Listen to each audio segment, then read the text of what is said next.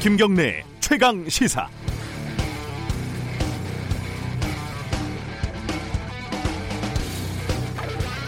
어제 삼성 이재용 부회장이 대국민 사과를 했습니다. 이걸 보고 삼성이 사과한 게 아니라 삼성이 애플한 것이다. 이런 말도 안 되는 드립들이 떠다니더군요. 이게 썰렁한 말장난인데 그 이 부회장의 사과는 진짜 사과가 아니었다. 이런 뜻이죠. 사과문을 잘 보면요. 잘못을 시인하고 사과한 뒤에 앞으로 세습, 문호조 경영 없다. 이렇게 폭탄 선언을 하는데 뭔가 좀 빠져 있습니다. 보통 잘못했으면은 책임을 지고 어떻게 하겠다. 그리고 어떤 처벌도 달게 받겠다. 뭐 이런 게 세트로 붙어 다니지 않습니까? 그런데 지금까지 잘못했으니까 앞으로 잘하겠다. 이게 끝입니다. 그러니까 사과가 아니라 애플을 한 거죠. 판사가 준법감시위원회 만들어라 그래서 만든 거고 그 위원회에서 사과해라 그래서 사과를 한 건데 이 모든 일은 집행유예를 위해서 계획된 것이다. 라는 말을 누가 부인할 수 있겠습니까?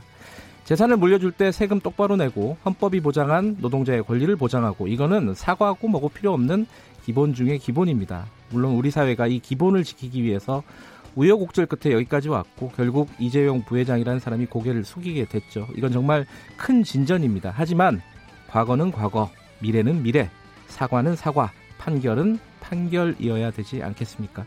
5월 7일 목요일 김경래 최강 시사 시작합니다.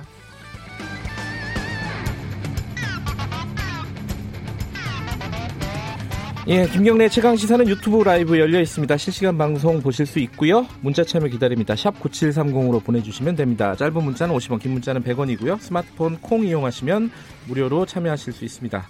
자, 오늘 1부에서는요. 더불어민주당 박주민 의원과 함께 이천 물류창고 화재로 다시 불거지고 있는 중대재해기업 처벌법 이게 국회에서 지금 잠자고 있죠. 이게 왜 안 통과가 안 되는 것인지 이 얘기를 좀 나눠보고요. 2부에서는 미래통합당 원내대표 경선 주요 쟁점 이준석 미래통합당 최고위원과 얘기 나눠봅니다. 그리고 아까 제가 오프닝에서 말씀드린 삼성 이재용 부회장의 대국민 사과 어, 삼성 노조, 삼성전자에 노조가 있습니다, 지금. 그 노조에서는 어떻게 들었는지 노조 위원장으로부터 직접 들어보겠습니다.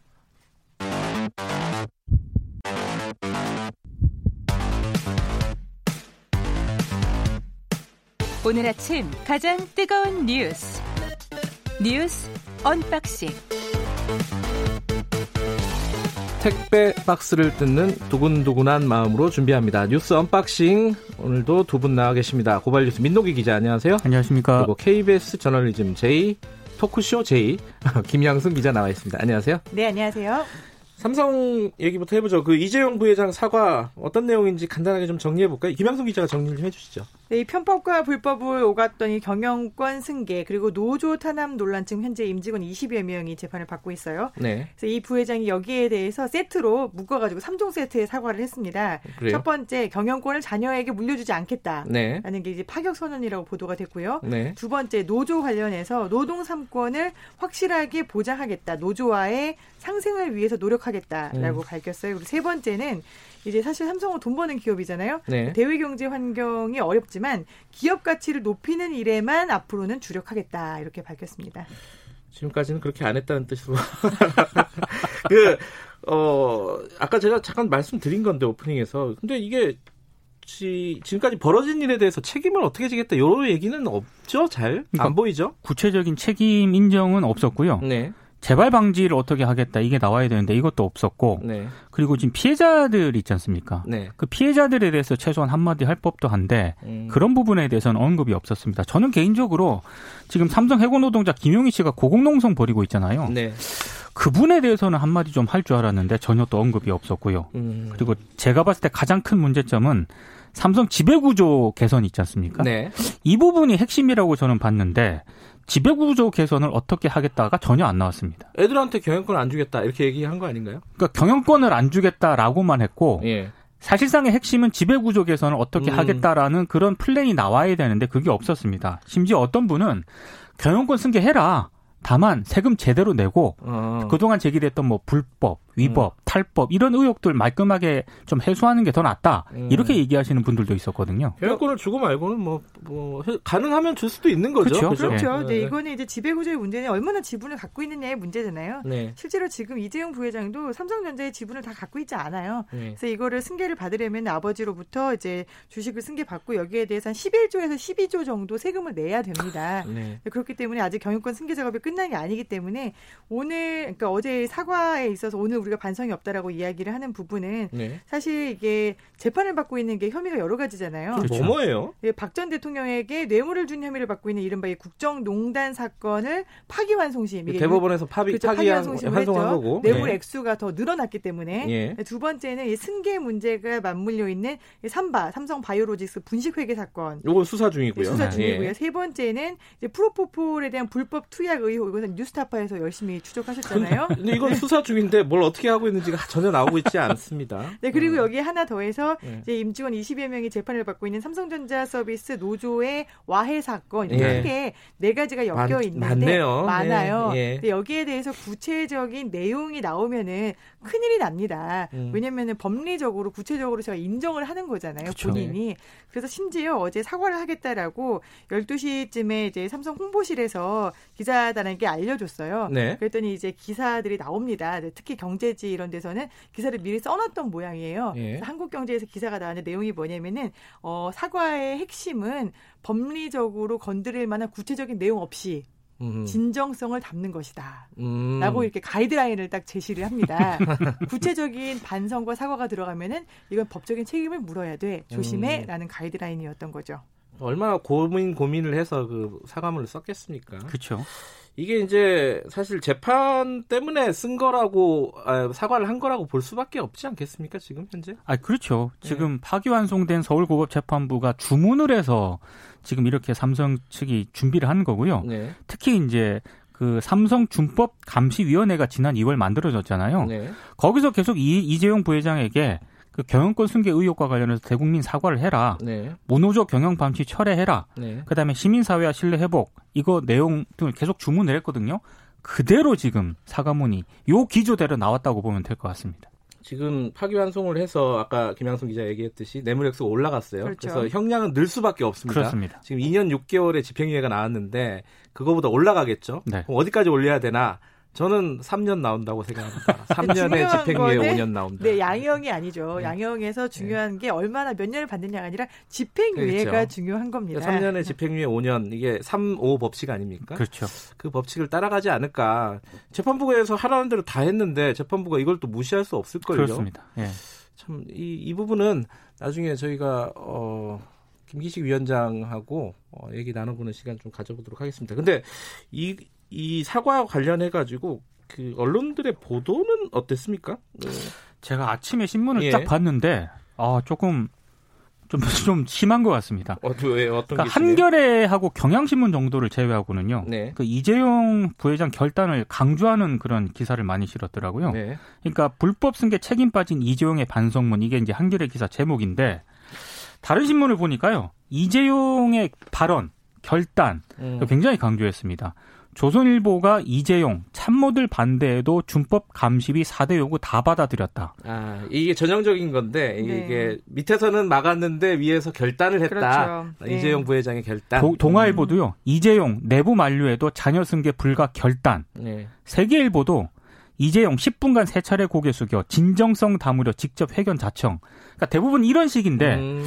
삼성과 특수관계인 중앙일보 있지 않습니까? 네. 중앙일보가 오히려 좀 차분하게 보도를 했을 정도로 다른 신문들은 굉장히 삼성 쪽에서 좀 이 문제를 좀 바라봤던 것 같습니다. 네, 근데 실제로 이게 사람들이 신문을 아침에 보진 않잖아요. 그렇죠. 어제 음. 사과를 하고 나서 포털에 기사를 어떻게 송고를 했느냐가 네. 중요한데 대부분 이제 말씀 들으신 것처럼 파격, 깜짝 그래서 자녀에게 물려주지 않겠다 해서 제가 봤을 때 미국에서 보면 깜짝 놀랐을 것 같아요. 아니 그럼 원래 자녀에게 다 물려주는 거였어?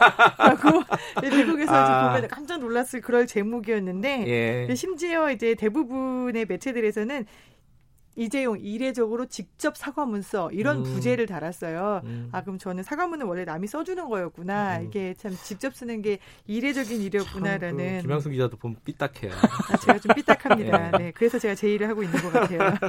그 박용진 의원이 이런 얘기를 했다 그러네요. 삼성이 사과를 했는데 언론들은 떡밥을 무는 붕어들처럼 예찬을 했다. 뭐 이렇게 어, 항상 이런 일이 벌어지면은 예측이 되고 그 예측대로 진행이 된다는 게 참 서글픈 일인 것 같습니다. 네. 요 얘기는 앞으로 어, 오늘 최강시사에서 여러 번 다룰 거기 때문에 여기까지 하고요.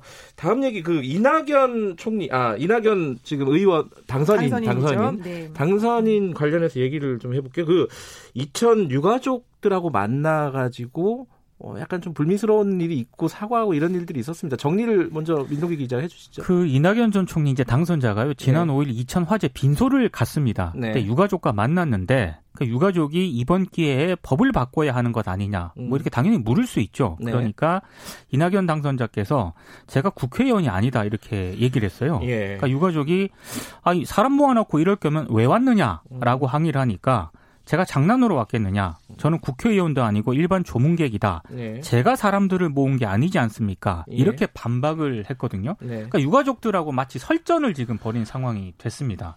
왜 이런 일이 벌어졌을까요? 이게 3시 정도에 찾아갔는데 사실 이낙연 당선인은 그냥 일반인의 위치로 그러니까 조문객의 위치로 가고 음. 싶었다라고 해요. 네. 그래서 간다는 사실을 알리지 말아달라고 했는데 네. 이게 아무 전 총리가 움직이고 지금 굉장히 여론조사에서 높이 나타나시는 차기 대권 후보 아닙니까? 예. 그러니까 유가족들은 이렇게 어떻게 저떻게 해서 온다라는 소문을 듣고 30여 명 정도가 모여 있었던 거예요. 네. 당시에 이제 오갔던 이야기들의 풀 녹취를 저희가 보면요. 네. 유가족들이 이런 얘기를 해요. 먼저 왜 대통령님이 오시지 않습니까? 음. 문 대통령이랑 가장 가까운 분 아닙니까? 맞지요? 음. 우리의 의견을 잘 전달해 주실 수 있잖아요. 예. 이낙연 이제 당선인이 예, 전달 드리겠습니다. 했더니 또 이제 유가족들은 왜 국민들이 뽑아준 대통령인데 국민이 고통받고 있는데 안 찾아옵니까? 음. 라고 해서 대통령이 네. 왔으면 좋겠다라는 이야기를 이낙연 예. 당선인에게 계속합니다. 음. 그다음에 이제 두 번째로 하는 얘기가 지금 안전교육도 없었다. 법도 안 바꿔준다. 언제까지 이렇게 할 거냐. 지자체는 권한이 없 다라고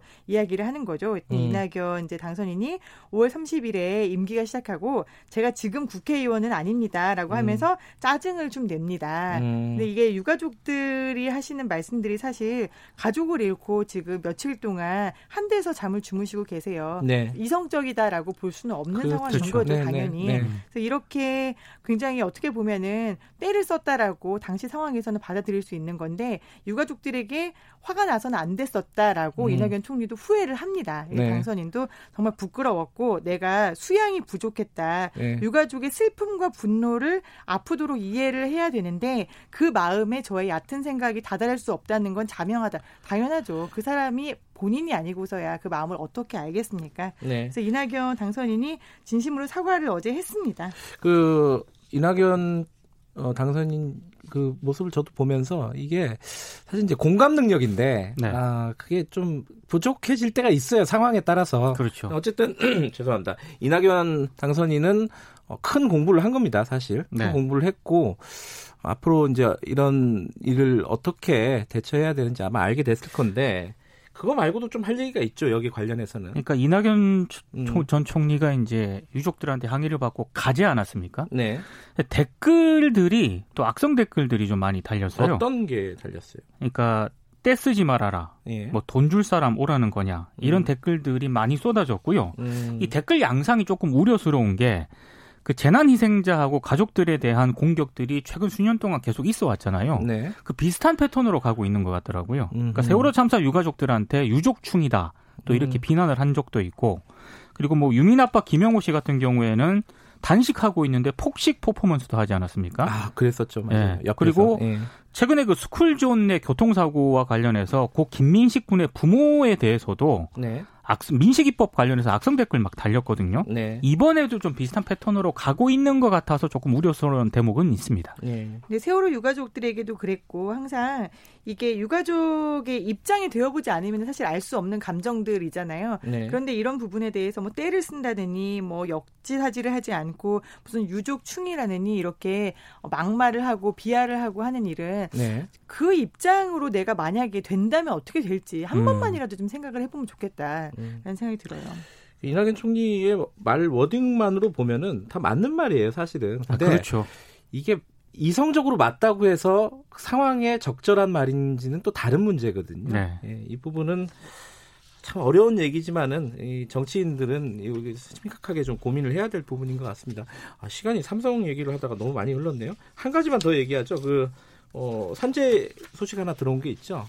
그 CJ 대한통운 광주광역시 장수 터미널에서 근무하던 택배 기사가 있었는데요. 예. 지난 4일 새벽 자택에서 의식을 잃었습니다. 병원으로 이송됐다가 사망을 했는데요. 예. 심정지로 인한 돌연사였다고 합니다. 예. 근데 지금 그 전에도 이른바 그 쿠팡 배송 노동자가 사망한 사건이 있었거든요. 최근에 그 물량이 많아가지고요. 네. 더 힘들어졌죠. 특히 음. 요즘 언컨택트라고 해가지고요. 예. 배송 물량이 굉장히 급증을 하고 있다고 하는데요. 예. 근데 문제는 국토교통부가 그 택배업계와 지난달 10일에 간담회를 가졌습니다. 네. 그래서 뭐 충원이라든가 적정 근무 체계를 마련하겠다 이렇게 권고 사항을 내놓긴 했거든요. 네. 근데 여전히 현장에서는 이게 제대로 전달이 안 되고 있다는 게 이번에 또 문제점으로 좀 드러났습니다. 이 택배 노동 문제는 제기가 된 지가 굉장히 오래됐는데 이게 해결이 잘 안 돼요. 21대 국회에서는 좀 이걸 좀 그쵸. 해결을 해야 될 것 같습니다. 이게 이거 놔두면은 또 여러 명 죽고 결국은 또 어. 그 문제 제기 이 이 과정 똑같은 과정 똑같은 과정 예. 그렇죠. 예. 희생이 나고 나서야 그렇죠. 또 이제 문제 해결을 하겠다라고 나서고 그러고 음. 나서도 또 희생이 반복되는 이런 일만큼은 좀 벌이지 네. 않았으면 좋겠습니다. 김양순 기자가 사실은 부정투표 음모론 이거 그만 좀 하자 이런 네. 걸 갖고 왔는데 이거 이 얘기하기 좀 지겹습니다 이제 이 얘기 아, 네. 나중에 계속 계속 이 얘기 나오면 우리 한번 좀 다뤄보도록 하죠. 날 잡아서 네. 한번 해야 됩니다. 모락모락 불 지피는 게 계속 되니까요. 불이 네. 좀 붙어보면 다시 가져오겠습니다. 아, 이거 여기까지 듣겠습니다. 고맙습니다. 고맙습니다. 고맙습니다. KBS 김양순 기자, 고발뉴스 민동기 기자였습니다. 김경래 최강 시사 듣고 계신 지금 시각은 7시 36분입니다. 최강 시사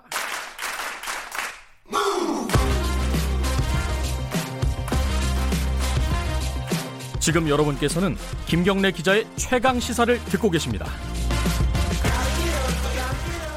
네, 이천 물류창고 화재 사건 이 대형 참사가 지금 벌어졌고 화재 원인이라든가 폭발 원인 이런 것들을 조사를 하고 있습니다. 이제 여기서 워낙 많은 사람들이 죽어서 음 이 산업재 이 문제가 또 불거지고 있습니다. 이 우리 사회가 왜 이거를 이렇게 해결을 못 하고 있는 것인가? 그 중에 이제 좀 구체적으로는 어, 중대재해기업 처벌법이라는 얘기가 이걸 제정을 해야 된다라는 얘기가 나오고 있는데 이게 국회에서 좀 잠자고 있다 이런 얘기 들으셨을 것 같습니다.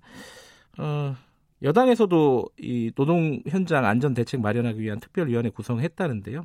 자, 더불어민주당 박주민 의원 연결해서 관련 얘기 좀 물어보겠습니다. 의원님 안녕하세요. 예, 안녕하십니까. 네. 오랜만에 연결하는데 좀 이렇게 무거운 얘기를 좀 해야 될 것 같습니다. 네. 이 산업재해 이렇게 몇십 명씩 죽는 이런 대형 참사가 어, 뭐랄까 해결이 안 되는 이유가 제도적으로는 뭐라고 보십니까 이게? 가장 큰 거는 이제 그 안전한 작업 환경을 만들어야 되지 않습니까? 그렇죠. 예. 어, 안전한 작업 환경을 만들려면은 뭐 당연히 안전 설비를 위한 비용이 든다든지 네. 또는 네. 어, 공기 같은 것들을 넉넉히 준다든지 하는 조건들이 충족이 돼야 됩니다. 네. 그러려면 이제 사업주 측 입장에서는 경제적인 부담 또는 경제적인 손실을 감내해야 되고요. 네. 어, 그러다 보니까 이제 자꾸 이제 그런 의무들을 위반하면서 작업 환경을 조성하게 되는 건데 네. 그러지 못하도록 적절한 제재라든지 감독이 있어야 되는데 네. 반면에 이런 제재나 감독은 좀 약한 음. 그런 상황이기 때문에 산업재해가 자꾸 반복돼서 발생하는 것 같습니다. 사실 근데 20대 국회에서 김용균법이라는 게 통과가 됐잖아요. 맞습니다. 예. 그래 그래가지고 사실 이제 어, 산업 어, 산업재해가 관련돼서 책임을 좀 더 강하게 묻는 방식으로 제도가 바뀌긴 했어요. 그런데 네, 이것도 부족한 건가요? 어떻게 되는 겁니까 이게? 어, 말씀하신 대로 지금 산업안전보건법이 그 장, 어, 지난 1월 16일 날 시행이 됐어요. 예. 그래서 어, 기존 그 산업안전보건법의 경우에는 어, 1년 이하의 징역, 사망사고에 대해서 네. 그리고 또는 1천만 원 이하의 벌금으로 처벌 수준이 낮, 았지만 아, 현행 그 산안법의 경우에 7년 이하의 징역 또는 네. 1억 이하의 벌금으로 아, 처벌 수준은 높아졌습니다. 네. 아, 그렇지만 아, 이것으로만으로는 좀 부족하다는 평가가 좀 음. 나오고 있는 상황이고요. 또 네. 하나는 어, 법정형이 그러니까 이렇게 법에 정한 형을 법정형이라고 하는데요. 네. 법정형은 높아졌지만 이 법을 어, 토대로 재판을 해서 결국 어, 선고하는 형, 이걸 선고형이라고 하는데 네. 법원이 선고하는 네. 선고형은 또 여전히 낮다 이런 평가가 또 나오고 있습니다. 음. 그래서 이제 법정형 부분을 좀 수정하는 부분 하나하고 네. 또 선고형 자체가 좀 높게 형성될 수 있도록 하는 음. 어, 노력 이런 것들이 좀 아, 병행이 되어야 된다는 이야기들이 음. 나오고 있습니다. 예. 그러니까 김영규법이 통과된 거는 뭐 분명히 큰 진전이었습니다. 그런데 네, 말씀하신 대로 그게 또 실제 법정에서 어떻게 적용되는가는 또 법원의 문제이기 때문에. 네, 맞습니다. 근데 그 그거 말고 게, 요즘 계속 나오는 얘기가 중대재해기업 처벌법이라는 얘기가 나와요. 이게 사실은 고 노회찬 정의당 의원이 발의를 한 법 아니겠습니까? 2017년도에. 예. 예, 예. 지금 지금까지 지금 계류 중이고 이제 통과가 안 되고 있는데 이거는 뭐 이런 아까 산업안전보건법과는 뭐가 다른 거고 이게 왜 필요한 건가요? 어, 산업안전보건법이라든지 뭐 네. 뭐 이런 개별법들의 안전사고가 발생했을 경우에 과태료, 벌금 또는 뭐 징역형을 주는 그 규정된 산재 있어요. 지금 현재 법을 보면은 법들을 네. 보면은 여러 법들에. 예. 아 그런데 이제 이런 법들이 그 인명 피해에 대해서 의 처벌이 좀 약하다는 평가가 전반적으로 있는 것이고요. 네. 어, 두 번째는 그 기업 안전관리 시스템을 어, 지배하고 또 그것을 잘 챙겨야 되는 경영자에 네. 대해서 책임을 물리기가 좀 어려운 구조들로 되어 음, 있습니다. 그래서 네. 어떻게 보면은 이제 작업 환경에서 발생하는 사망 사고에 대해서 전체적으로 좀 어, 처벌하거나 어, 감독할 수 있는 법이 하나 좀 필요하고 동시에 네. 기존에 있는 법들이 유지하고 있는 형량보다는 좀더 어, 처벌의 수위를 높이는 음. 작업이 필요한 겁니다. 그래서 어, 중대재해기업처벌법이 논의가 아, 필요한 것이죠. 예. 근데 이게 그 발의가 됐는데 그럼 왜 지금까지 필요한 법이라고 하면서 통과가 안 되느냐? 왜 계속 계류 중일 수밖에 없느냐? 이게 궁금한 부분이잖아요. 어떤 부분에 문제가 있는 겁니까 지금 국회에서는? 사실 이제 논의가 제대로 되지 않는 어, 이유는 뭐 여러 가지가 있을 수 있습니다. 뭐 네. 가장 쉽게 좀 될 수 있는 예 중에 하나가 네. 사실 20대 국회가 이제 어떤 입법을 위해서 열심히 이제 일을 했느냐라는 네. 평가를 받, 에, 하자 하다 보면은 좀 그렇지 못하다는 평가를 많이 받고 있습니다. 네. 아, 그 법안 그 통과율도 낮을 뿐만 아니라 네. 아, 또 특, 특정 정치적 쟁점이 되는 법안들 를 통과시키기 위한 작업들을 하다 보니까 또 많은 법안들이 또 소외되기도 하고요. 예. 그래서 예. 그런 부분이 하나 있고요. 두 번째는 이 법의 경우에는 어, 일부 반대하시는 분들이 계신 거죠. 예. 어, 특히 이제 이 법이 통과될 경우에 기업을 위축시킬 수 있다. 이런 네. 이유로 아, 이 법의 통과를 반대하시는 분들이 있다 보니까 네. 아, 논의가 좀 되기 어려웠다. 이렇게 말씀드릴 수 있을 것 같습니다. 그러니까 기업이라든가 뭐 재계 이쪽에서 반대를 하는 로비가 결국은 국회에 먹힌 거 아니냐 이렇게 해석할 수도 있는 거 아니에요? 뭐 실제 뭐 로비 활동이 있었느냐 없었느냐까지는 음. 제가 뭐 말씀드리기 어려울 것 같고요. 예. 확인하거나 예. 그런 바가 없어서 예. 그렇지만 어, 기업 활동을 위축시킬 수 있다라는 이유를 들어서 반대하시는 분들이 있다는 것은 맞죠. 음. 예. 근데 이게 사실 어 언론에서 많이 들으셨을 것 같아요. 이제 외국 같은 경우에는 기업 살인법이 있는 나라들이 좀 있잖아요. 맞습니다. 어, 영국 같은 나라들. 예. 네. 그래서 이게 사실 이 법이 도입되고 나서 영국 같은 경우도 산재 사고가 굉장히 많이 줄었다고 해요. 사망 사고가. 네, 네. 그럼 우리나라 지금 아까 말씀하신 중대재해기업처벌법도 이런 기업 살인법에 뭐 준하는 법이다 이렇게 보면 되나요? 네, 맞습니다. 사실은 그 이 입법 과정에서 참고했던 입법례가 바로 말씀하신 영국의 기업살인법입니다. 음, 네. 어, 실제로 말씀하신 대로 영국의 경우에는 아, 이 법이 도입된 뒤에 그 산업 현장에서의 사망 사고 등이 줄어들었다라는 평가를 받고 있어요. 그래서 네. 어, 그런 어떤 효과 이런 측면도 고려해서 어, 입법을 한 것이 바로 이 중대재해기업처벌법입니다. 음, 그러면 그, 그, 그 법의 핵심은 뭐예요? 좀 알기 쉽게 설명해 주시면은. 중대재해기업 처벌법은 어 아까 말씀드렸던 것처럼 어, 산업 현장이라든지 노동 네. 과정에서의 사망 사고가 발생했을 경우에 네. 어, 처벌하는 수위를 전체적으로 높이는 것이고요. 예. 또 하나는 어, 우리나라의 경우에는 뭐 생산 현장 또는 건설 현장이 다단계로 하청을 통해서 이루어지지 않습니까? 예. 그래서 맨 마지막 단계에서 하청을 받아서 하는 기업의 경우에는 뭐, 뭐 여러 가지 경제적 여건 등 또 어려움 때문에 예. 제대로 안전 어, 시설을 갖추기도 어렵고 또 공, 공기 단축이나 이런 것들을 어, 결정하는 것은 또 그 사람들이 결정할 수 있는 것도 아니지 않습니까? 그래서 예. 원청 음. 어, 원청에까지도 좀 책임을 물릴 수 있는 원청에. 그런 예. 예. 그런 내용을 담고 있습니다. 예. 그 어떤 경영자의 책임뿐만 아니라 법인의 책임까지 물을 수 있다 이렇게 얘기들을 많이 네, 하더라고요. 그렇죠. 예, 음. 경영자 그다음에 특히 이제 원청의 기업들 뭐 음. 이런 것까지 다 물릴 수 있는 식으로 되어 있습니다. 공무원도 처벌을 하게 돼 있나요? 이 법에 따르면은 이 관리 감독을 제대로 못한 공무원은? 예, 맞습니다. 그 음. 인허가 권한을 가진 공무원이 네. 그 직무를 제대로 하지 못해가지고 네. 사망 사고나 또는 상해 사고가 발생했을 경우에도 처벌할 네. 수 있는 조항을 담고 있습니다. 그런데 지금 이제 20대 국회가 며칠 안 남았어요. 네. 그러면은 뭐 이 법이 통과될 가능성은 없겠죠, 당연히 이, 이 상황 지금 뭐, 뭐 논, 논란이 있다 그러면은 지금 사실은 이제 20대 국회가 진짜 얼마 남지 않았습니다. 네. 29일까지이기 때문에 네. 어, 채한 20일 정도 남은 상태인데 네. 가급적이면 20대 국회 통과시키면 좋죠. 네. 저희들은 그런 노력을 할 거고 네. 계속해서 어, 20대 국회 남은 입법 과제를 처리하기 위해서 어, 야당과 협상을 하고 있습니다. 저희는 네. 하고 있는데 아직 그 협상에 결실을 못 맺어가지고 예. 어, 입법을 위한 그 본회의 여부가 조금 어, 음. 불투명한데 11일, 12일 그쯤에 한번 열어보자 이렇게 지금 계속 얘기를 하고 있습니다. 예. 이 법도 논의가 되나요? 어 만약에 그 본회의가 잡히고 또 네. 본회의를 열기 위한 각 상임위가 돌아갈 때 당연히 이법 음. 논의하자고 해야죠. 예. 음. 지금 그 여당에서 노동 현장 대형 안전사고 방지 대책 특별위원회 구성을 했다고 뉴스를 봤습니다. 이 위원회는 그럼 뭘 하게 되는 건가요? 뭐 당장 발생했던 2000그 물류 화재 사고에 대해서도 저희들이 챙기긴 하겠지만요. 네. 어, 중요한 과제는 아무래도 입법일 겁니다. 네. 그래서 어 지금 저희가 이야기를 나누고 있는 중대재해기업처벌법을 네. 비롯한 각종 어, 산업 현장에서의 안전을 어, 보장할 수 있는 그런 법안들을 발굴해내고 좀 통과시키기 위해서 노력하는 음. 것들 이런 것들이 주요 임무가 될 것 같습니다. 아 그게 갑자기 궁금하네요. 중대재해기업처벌법 같은 경우에는 민주당에서는 당론으로 찬성하는 건가요, 이거는?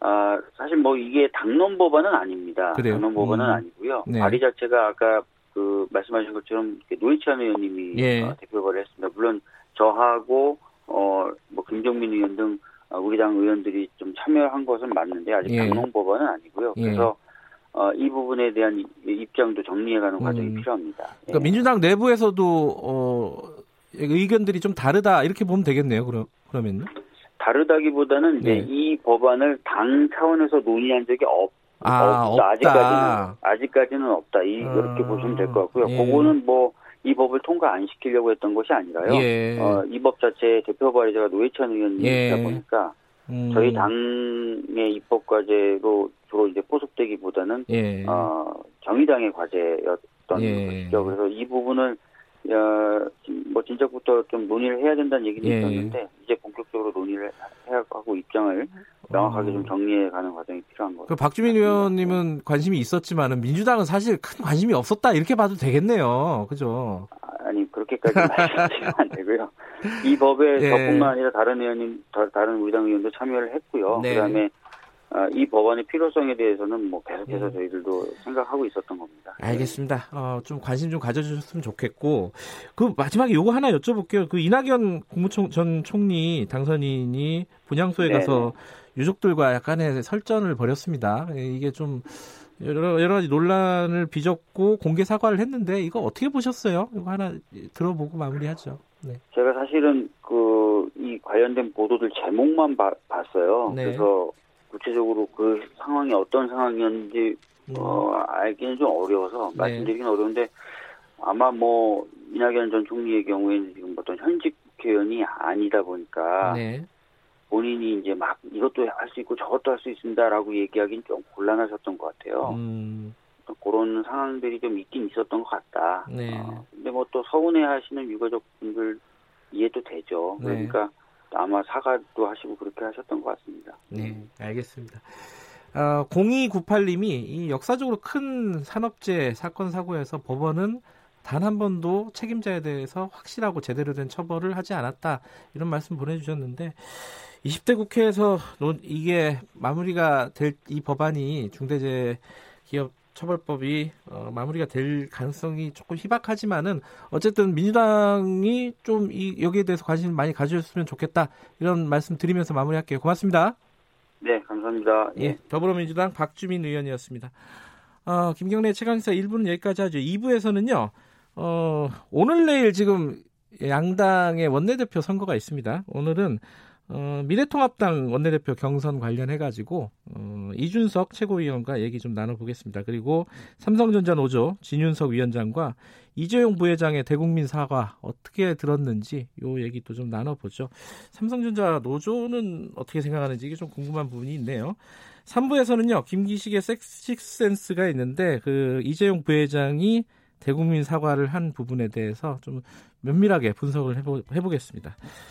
어, 잠시 후에 어, 8시에 뵙죠.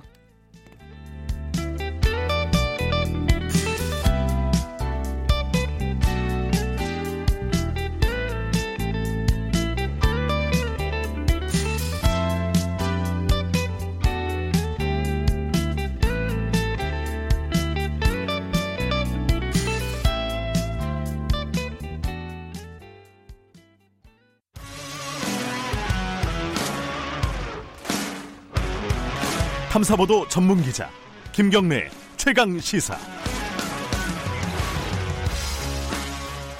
네, 김경래 최강 시사 2부 시작하겠습니다. 2부에서는 정치 얘기부터 좀 해보죠. 21대 국회 첫 원내 사령탑을 뽑는 선거가 여야 모두 이번 주에 예정이 돼 있습니다. 어, 오늘은 민주당, 내일은 통합당인데요.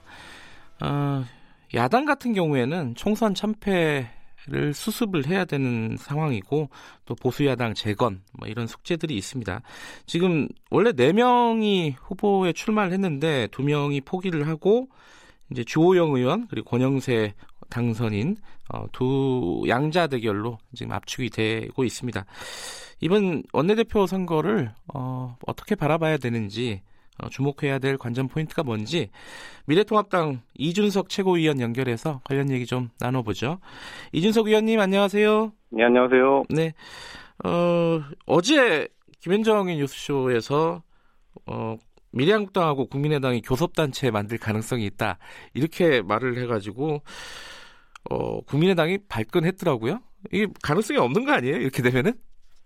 저는 이제 발끈도 어떻게 하느냐가 중요한 것인데 예, 예. 사실 그 위성 정당과의 연대는 없다 이런 식으로 이야기했거든요. 네.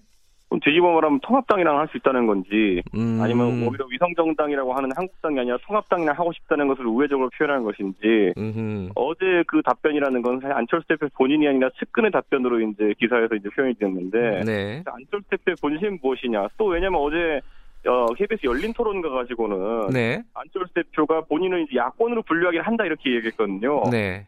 다만 보수로 분류하지 않는다 이런 취지로 말씀하셨기 때문에 저는 그 사실 좀 답변이 해석이 여지가 좀 있습니다. 제가 봤을 때는. 음, 그러니까 뭐 미래 한국당이 아니더라도 미래 통합당과 어떻게 좀 연대를 하거나 이럴 가능성은 여전히 남아 있다 이런 말씀이시네요. 아니 근데 그건 인지상정 아니겠습니까? 누가 음. 본진이랑 하고 싶어하지 누가 그거를 뭐 멀티랑 하고 싶어 하겠습니까? 그런데 예. 누가 별개로 그러면 본진에 안철수 대표가 들어오기도 쉬운 여건이 아니기 때문에 네. 사실 그 말은 누구나 똑같을 겁니다. 지금 무소속 당선자로 거론되는 분들도 네. 당연히 다 본진으로 가고 오고 싶어 하지 누가 멀티로 가고 싶어 하겠습니까? 그러면 멀티 본진 예, 예. 네. 요즘 젊은 사람들이 많이 쓰는 용어인데 그죠? 사특 예. 용어라서 이게 한 20년 된 용어기 때문에 그 네. 사실은 이제 안철수 대표가 어, 네. 대선을 준비하지 않겠습니까? 어, 지금 뭐 그렇죠. 합당이나 이런 부분들도 다 그걸 염두에 두고 진행이 되는 일일 텐데 예. 대권 주자로서의 위상 이거 어떻게 보세요? 지금 왜냐하면 이번 총선에서는 사실상 참패한 거라고 볼 수 있지 않겠어요, 그죠?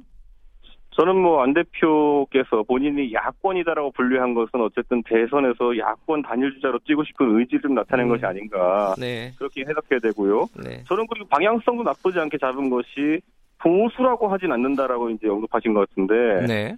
사실 이번 선거의 그 국회의원 총선을 드러난 민심을 봤을 때 순수 자유주의적 우파 보수라는 개념을 가지고 다음 대선을 돌파할 수 있겠느냐에 대해서는 보수 진영에 있는 사람들도 회의적이에요. 음흠. 그러다 보니까 굳이 그런 어떤 이념적 위치에 대한 이야기를 안철수 대표가 하셨다는 거는 네. 그런 뭐 그런 것까지 염두에 두지 않았나 이런 음. 생각을 하고요. 네.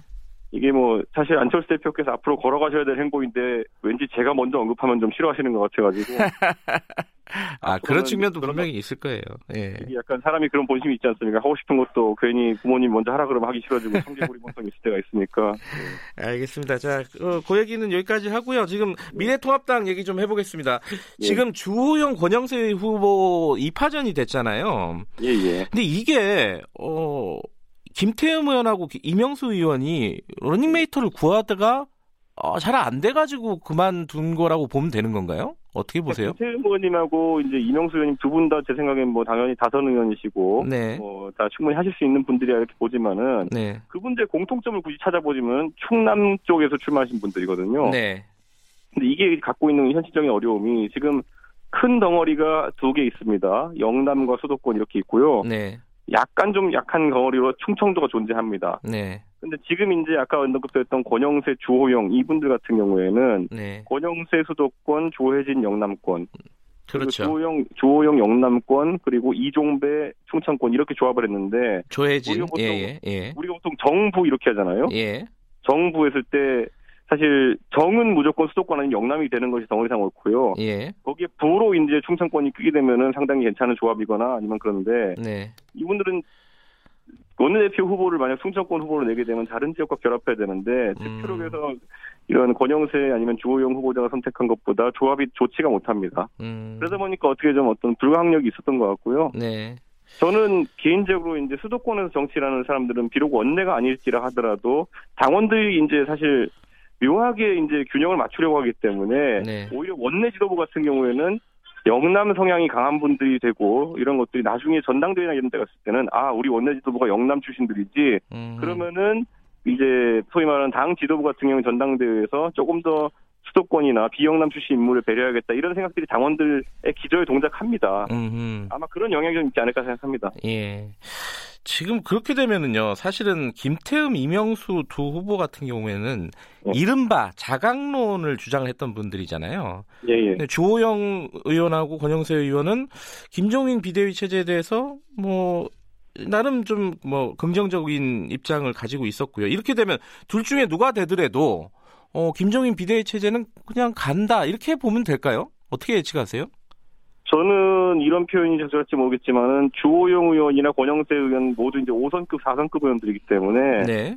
결국에는 이 당의 어쨌든 비대위원장으로 김종인 그 전 장관이 있다 하더라도 본인들이 다선의 어쨌든 권위로서 음. 상당 부분의 당의 운영을 이제 어, 주도권을 잡을 수 있다 이렇게 판단한 것 같습니다. 그렇기 음. 때문에 비대위원장이 누가 되는지에 크게 영향을 안 받는다 음흠. 이렇게 판단한 것 같기도 하고요. 예. 어쨌든 지금 비대위원장으로 전국위원회에서 선출된 것은 김종인 어, 전 장관 아니겠습니까? 예. 그다음에 그거를 굳이 뒤엎어야 될 이유도 지금 모르겠는 겁니다. 음. 거꾸로 말하면은 당의 원내대표가 되는 사람은 비대위원장이 있을 때 본인의 위상이 높은 것이지 당에 선출된 그 당 대표가 있을 때는 선출된 당 대표 쪽으로 급격하게 힘이 쏠리게 되어 있거든요. 네. 뭐 그런 상황 속에서 굳이 비대위원장을 거부할 이유도 없다 이렇게 봅니다. 음. 근데 저기 뭐야 조영 의원하고 아니 아니구나 권영세 의원하고 같이 러닝메이트한 예. 조해진 의원이요. 예. 어, 조해진 당선인 같은 경우에는 김종인 비대위 체제에 대해서 굉장히 비판적이었어요. 요거는 좀 예. 변수가 되지 않을까요? 저는 사실 그것도 그래서 의아하긴 했거든요. 왜냐하면 예. 이번 원내대표 선거의 핵심 공약 또는 쟁점이 결국 김종인 비대위에 대한 부분일 거다 이렇게 했는데 네. 분명히 제 생각엔 권영세 그 당선자와 그리고 조혜진 예. 당선자가 이야기할 때 예. 당연히 그 부분에 대한 얘기를 나눴겠죠. 그런데도 음. 그런 조합이 형성됐다는 거는 네. 결국 아까 제가 정부 관계에 있어서 부후보에 해당하는 음. 그 조혜진 당선자가 어느 정도 타협을 본 것이 아닌가 음흠. 또는 김, 그 김종인 비대위에 대해서 받아들인 것이 아닌가 이렇게 보면 될것 음. 같습니다. 현실적으로 지금 아까 말씀하셨듯이 뭐 전국위에서 추대를 한 김종인 비대위 체제를 다시 엎을 이유는 없다 이렇게 말씀을 하셨는데 예. 예. 근데 밖에서 보면요 이게 예. 김종인 비대위라는 게 음. 지금 맞는 거냐 이거 이 의문은 계속 들거든요. 이게 미래통합당을 뭐 위해서라도 이 김종인 비대위 체제는 좀 과거 지향적인 것이 아닌가라는 생각이 들 수밖에 없어요. 여러 가지 측면에서 음. 이건 어떻게 보세요? 저는 이제 비대위라는 것이 어쨌든 형성될 때 네. 그 후보군들이 다양하게 있거든요. 네. 제가 과거에 어떤 비대위인지 언급하지 않겠습니다만은 그 지난 총선 직후에 이제 차려졌던 때, 아, 대선 직후에 차렸던 비대위 중에 하나는 네. 그 소위 말하는 비대위원장 선임 우선순위 일곱 번째 있던 분이 비대위원장이 됐어요. 예. 그 말은 뭐냐면 앞에 있는 여섯 분이 거절하셨다는 얘기예요. 아, 네네네. 네, 그러니까 지금 비대위원장은 우리 입장에서 당연히 어떤 뭐 이런 사람이었으면 좋겠다, 저런 사람이면 좋겠다, 이런 시대 정신을 갖는 사람이었으면 좋겠다 이런 음. 이야기를 할 수 있겠지만은 네. 그분이 수력할까는 또 별개의 문제고요. 하하, 예. 무엇보다 지금 상황에서는 어, 지 보수 정당이 한 번도 겪어보지 못한 어, 낮은 의석수거든요. 지금 보면은. 네. 이 상황 속에서는 정치력이라는 것도 무시할 수 없는 하나의 음. 어떤 그 기준이 되기 때문에 네. 당연히 다선 의원 경험도 있고 나라의 경제를 이끌어본 경험도 있고 경험을 좀 어, 중시할 수밖에 없는 그런 상황이 될 겁니다. 음, 현실적인 말씀을 하시는 건데 그러면 김종인 어, 위원장 전 위원장이죠. 어, 얘기하는 어떤 비전을 좀 여쭤보면은 그 40대 기술론 얘기하잖아요. 경제통, 음, 경제기술론. 예. 이것도 지금 시대 정신하고 안 맞는 게 아니냐. 이게 누가 한 명이 이렇게 깃발 들고 나가는 게 지금 시대에 맞는 건가? 이런 의문도 있거든요. 이건 어떻게 보십니까? 저도 저도 사실 어느 정도 동의하는 것이 예. 그 경제를 아 저 사람이 대통령이 되면 또 저 사람이 지도자가 되면 경제가 살아날 거야라는 기대감으로 당선된 마지막 사람이 MB예요. 예, 예. 그러니까 그러니까 그 당시에는 그런 기대감. 그러니까 뭐 박정희 시대로부터 이어지는 네. 지도자 한 사람이 경제를 확 바꿔놓을 수 있다는 신념 하에서 네. 뭐 747 같은 이런 좀좀 뜬구름 같은 공약 같은 거로도 이제 당선이 되고 이랬잖아요. 예. 그러니까 저는 이제 그 시대는 같지만은 네. 지금 김종인 장관이 언급하는 것은 결국 시대 정신이라고 하는 것. 네. 결국에 우리 사회에서 무엇을 지금 지도자들이 해결해주길 바라느냐에 대한 그냥 좀 큰 틀에서의 답변이다 이렇게 음, 보고 네. 호사가들이 얘기하는 것처럼 그것이 뭐 어, 4heb때 뭐 경제를 아는 사람 이렇게 해서 딱딱딱 따라가 보니까 뭐 김세현 의원이 나오고 홍정욱 의원이 나오고 이런 것들을 의미한 것은 아니다. 음흠. 이렇게 보기 때문에 그런데 음. 시대 정신을 파악하는 것은 나쁘지 않다 이렇게 보는 게 젊어져야 된다. 음. 그리고 네. 경제에 대한 관점은 어느 정도 이해하고 있어야 된다라는 이 두 가지 정도는 대한민국 네. 국민 누구라도 공감할 부분일 것 같습니다. 뭐 지금 후보 사퇴하신 김태우 의원 같은 경우에는 네. 어, 김정인 위원장이 뭐 다 죽어가는 사람 살리는 화타냐 뭐 네. 이렇게 얘기도 했는데 화타까지는 아니더라도 현실적으로 선택할 수 있는 어 뭐랄까 가장 좋은 선택지 중에 하나다 이렇게 보시는 거네요, 그죠? 저는 지금 화타를 찾는 게 아니라요. 의사면허 가진 사람 중에서 그래도 응답하는 사람이 거기라는 걸 알아야 됩니다. 네. 의사면허 가진 사람이라도 지금 네. 찾아야 된다. 네, 이게 김세현 의원님이 이제 하신 말씀 화타가 맞느냐 그러는데 사실 그 진짜 화타나 명의를 찾았다면 저희가 대선 전에 총선 전에 모셨어야죠. 음. 네. 그런데 지금까지 어 김종인 전 장관이라 함은 네. 그 의사 면허 딴지도 오래되셨고요. 그분이 그동안 수많은 집도를 통해 가지고 네. 어 이 미래통합당의 전신인 새누리당도 한번 살려냈던 분이기 때문에 네. 그 실적 보고 이제 가는 겁니다. 음. 요번 총선에서는 패배했잖아요. 요거 요 요거에 대해서는 책임을 져야 되는 거 아니에요, 사실은? 뭐 일정 부분 책임질 것도 있다 하지만은 네. 이게 보니까 그 어느 단계에서 이제 이 환자에 참여했느냐. 네. 이건 뭐 거의 제가 봤을 때는 오히려 초기에 네. 그러니까 한 세 번 정도 이분이 언급 나왔었죠. 처음에 이제 공천관리위원장으로 이분 모셔올 것이냐 이게 나왔고, 네. 그다음에 선대위에 조기에 참여할 것이냐 아니면 이번에 실제로 한 것처럼 막판에 한, 한 20일 놔두고 선대위 참여할 것이냐 이거였는데, 네. 저는 이 환자가 암이 퍼지기 전에 이분이 만약에 주치의가 됐으면은 지금과는 좀 다른 예후를 보이지 않았을까 이런 생각을 음, 합니다. 알겠습니다. 지금 그 원내대표 선거는요. 아까 말씀하셨듯이 지금 네. 수도권 대 영남권 큰 구도는 이렇지 않습니까? 권영세 네. 의원과 조호영 의원. 근데 네. 그런 어떤 지역적인 구도 말고 어떤 네. 비전이라든가 이런 부분에서 좀 차이가 있나요? 밖에서 보면은 다 비슷비슷한 것 같아가지고 안에서 보면 좀 다를 거 아니에요? 어떻게 보세요? 뭐 주호영 의원이라고 하면 원래 뭐 뛰어난 협상가로 여당 예. 측에서 호감을 갖고 있는 분이기 때문에 그런 부분이 이제 좀 부각이 되는 것 같고요. 네.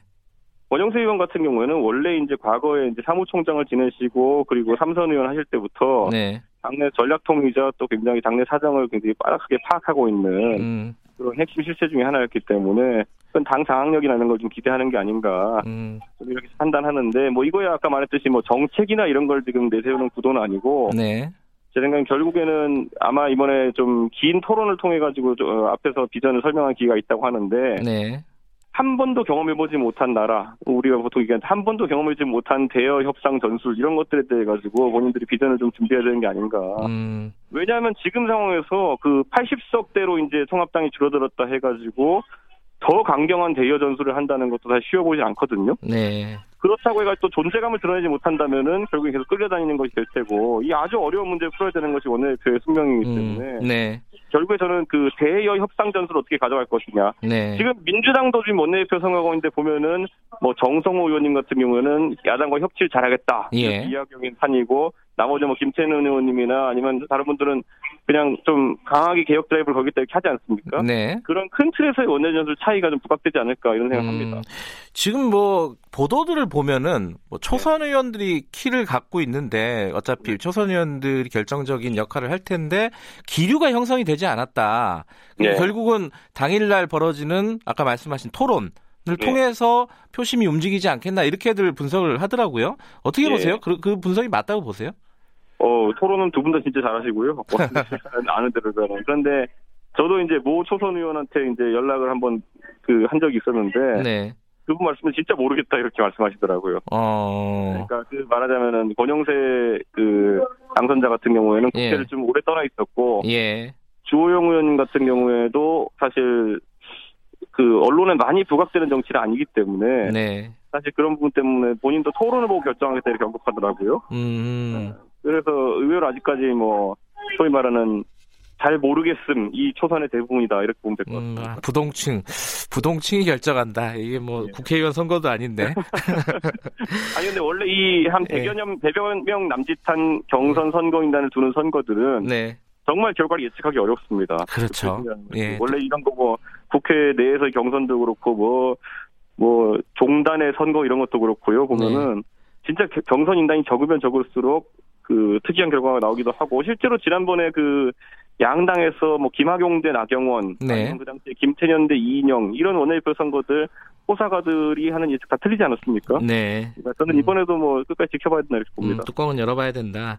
근데 아까 되게 어, 중요한 말씀하셨어요. 그 대여 전술을 어떻게 갈 것인가가 핵심이다, 핵심이다 이렇게 얘기를 했는데 네. 사실 어, 문재인 정부 들어서고 나서 여당이 이렇게 아, 야당이 참패를 하게 된 게 이 지금의 정부, 그러니까 문재인 정부, 문재인 대통령을 인정하지 않고 강경하게 투쟁하는 그 그게 사실 좀 패착이 아니었나. 인정할 건 인정하고 어, 같이 갈 건 같이 가고 이런 전술이 필요한 시대 아닌가? 국면 아닌가라고 생각하는 사람들도 있습니다. 이건 어떻게 보십니까? 저는 이제 박정희와 박근혜는 달랐고요. 네. 노무현과 문재인도 달랐는데 다르지 않다고 생각한 것이 이제 제 생각에는 어, 패착이 아니었나 좀 음. 이런 생각을 합니다. 네. 왜냐하면 그때와 이제 언론 환경도 많이 바뀌었고 네. 이제 사실 민주당 정권 또는 이제 진보 정권 집권을 여러 번 경험한 국민들이 네. 과거에 그 노무현 정부에 대해서 가졌던 이미지와 지금 이제 문재인 정부에 대한 가진 이미지가 다르다는 것을 좀 알았어야 되는데 네. 그 부분들이 이제 좀 간과했던 게 크지 않나 음. 아, 그런 생각을 좀 하고 어 다만 저는 이제 소위 말하는 최근에 이제 제가 뭐 유튜버들과의 뭐 논란도 있고 이러지만은 네. 과연 그렇다고 해서 이번에 그 한계점을 깨닫고 새로운 방향성을 잡을지 좀더 지켜봐야 된다. 음. 왜냐하면 선거 이후에 부정선거 담론도 그렇고 오히려 안 좋은 방향으로 계속 전개가 되고 있거든요. 네. 네 저는 이거는 앞으로 좀 과제다. 어, 이준석 의원께서는 당내 상황을 그렇게 낙관적으로 보고 계시지는 않군요. 그러니까 이게 뭐 그 흔히 있었던 자성론으로 지금 가는 것도 아니고 네. 오히려 이제 더 음모론이나 이쪽으로 흘러간다는 거는 네. 조금 위험한 상태가 아닌가 이렇게 판단하고 있습니다. 알겠습니다. 오늘 여기까지 들을게요. 고맙습니다. 예, 감사합니다. 이준석 미래통합당 최고위원이었습니다. 공정하고 깊이 있게 오늘 하루 이슈의 중심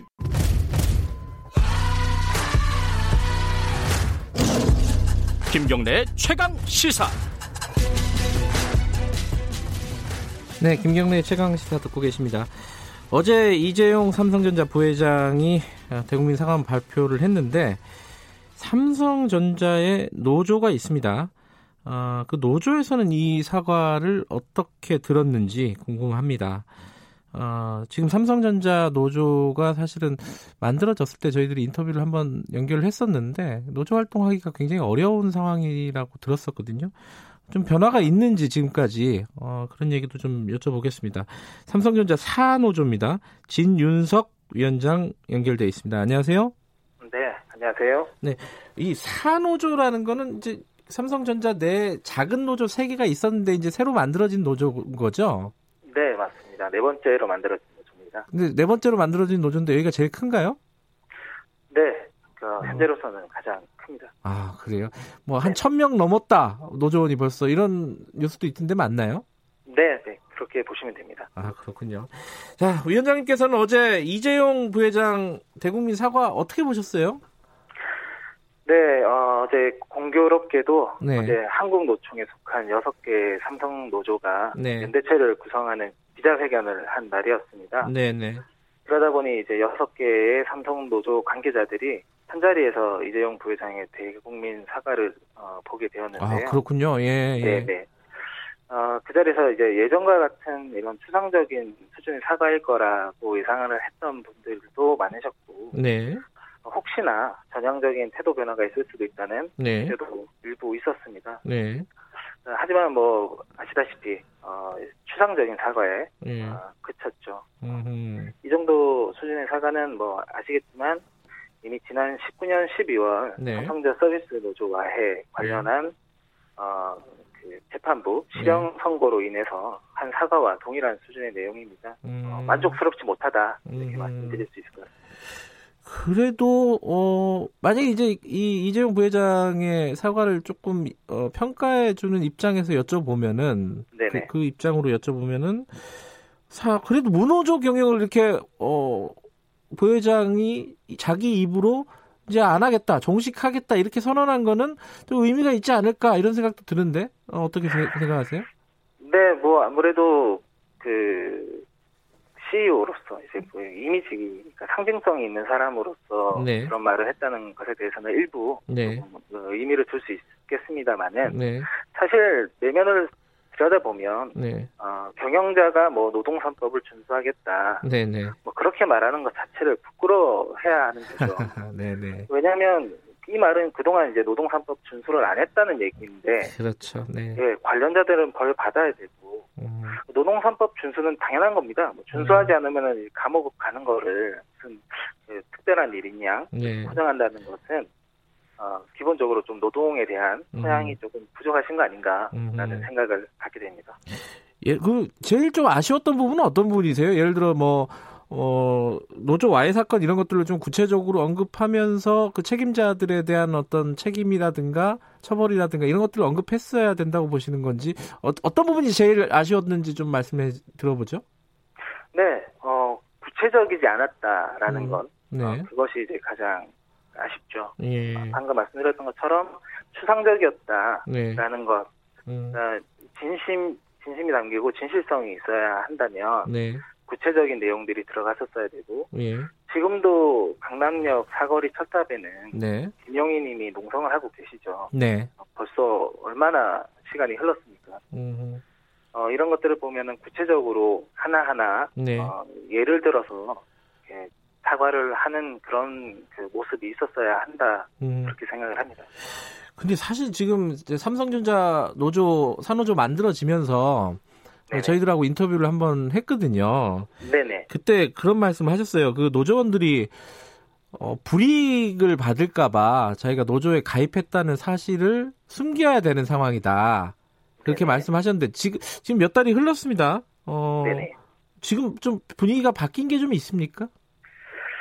사실 그 삼성이 오랜 기간 동안 얼마나 정말 집요하게 네. 그렇게 또 추악하게 네. 노조와의 공작을 펼쳤으니까 네. 그러다 보니 이제 삼성 그 직원들이 사측에게는 굉장히 이제 뿌리 깊은 공포감이 어, 깊게 새겨져 있죠. 예. 어, 그렇기 때문에 어, 이런 뿌리 깊은 공포감은 어, 하루아침에 해소될 거라고는 생각이 되지 않고요. 네. 어, 계속해서 오랜 기간 동안 음. 어, 노력을 해야 없어지는 거라고 생각을 하고 있습니다. 아직은 조금 갈 길이 멀다 음. 말씀드리고 싶습니다. 지금도 그러면은 그 아까 이제 노조원이 천 명이 넘으셨다고 네네. 하는데 그분들의 어, 뭐, 노조 가입 사실들을 사측하고 공유하거나 이러지는 안, 못하는 모양이죠?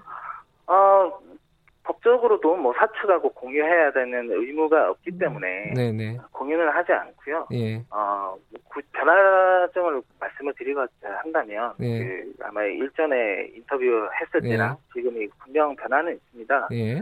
어, 조금 상징적인 의미로 예. 노조에 가입할 수 없는 임원분 뭐 상무나 전무 되는 네. 분들 중에서도 따로 연락이 와서 응원한다. 하하, 얘기할 정도의 음... 그런 변화가 있죠. 네. 근데 지금 어 올해 1월에 그 뉴스를 봤어요. 그 노조에서 노조 가입을 독려하는 이메일들을 보냈는데 네. 사측이 서버에서 일괄적으로 삭제를 했다. 네. 이 부분은 사실 어, 노동법 위반 아닌가요? 이거 어떻게 지금 대응하고 계십니까? 이 부분은? 이 부분에 대해서는 아직도 저희와 그 사측이 예. 어, 다른 이 논리를 가지고 얘기를 하고 있는 음. 평행선을 달리고 있는 부분입니다. 예. 예. 어, 해당 부분에 대해서는 계속해서 저희가 이제 법적으로 예. 어, 검토를 하고 있는 부분입니다. 그 뭐 노동청에 신고를 하거나 이러셨나요? 이 부분은? 지금은 저희가 이제 한국노총, 예. 한국노동단체 한국노총이기 때문에 한국노총과 같이 예. 이제 법리적인 검토를 하고 있고 예. 어, 노동부 신고 역시 예, 음. 지금 검토를 하고 있는 단계입니다. 음, 검토를 하고 있다. 네네. 근데 이게 예를 들어서 이제 이런 부분들이 좀 바뀌어야 되는 거잖아요. 그러니까 사실상 이제 노조 활동을 방해하는 네. 행위로 볼 수도 있는데 이게 사측이 어, 그 문호조 경영 이제 안 하겠다라고 선언을 했다면은 이런 구체적인 부분들에 대해서 좀 전향적인 입장들이 좀 나와야 될 것 같은데 뭐 어제 네. 발표해서 사측으로부터 뭐 연락을 못 받으셨겠지만 좀 기대하는 부분은 있습니까? 어, 어제 뭐 기대라고 한다기보다 네. 사실 뭐 사측이 어떤 입장을 가지고 어떤 말을 하든 간에 네. 노조는 노조로서의 그 할 일들을 묵묵히 하면 일단은 음. 되는 것이다라는 생각을 하고 있고요. 네.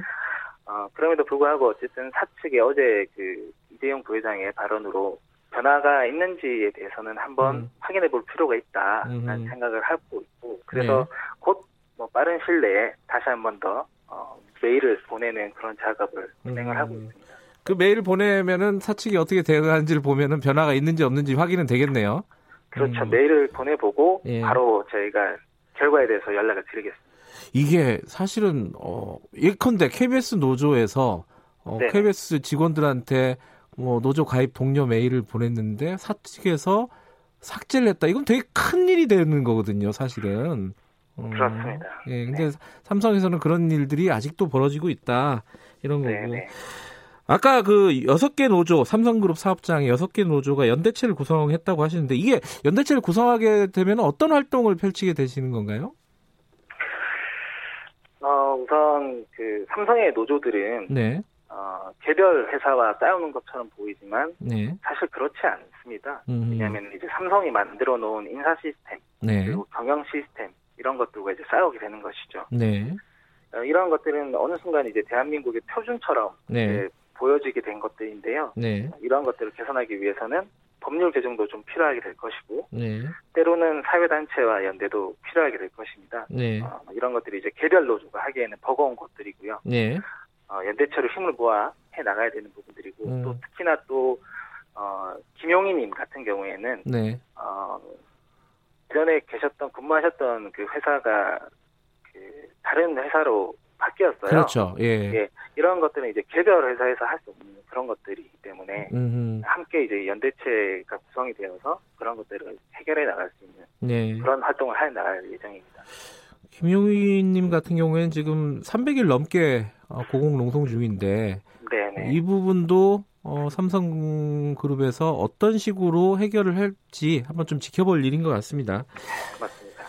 어, 지금 단체 교섭 요구서를 제출을 했다고 들었습니다. 어, 노조에서.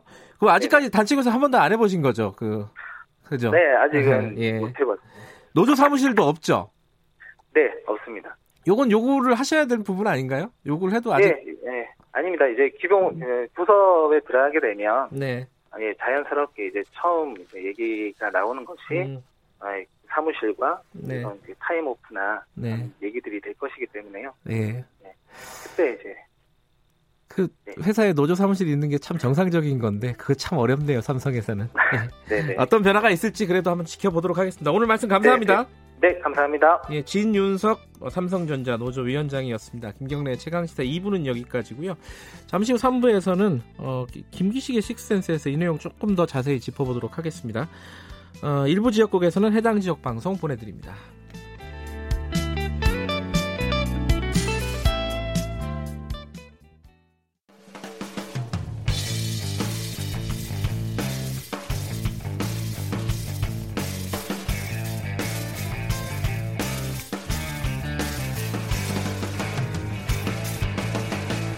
김경래의 최강 시사.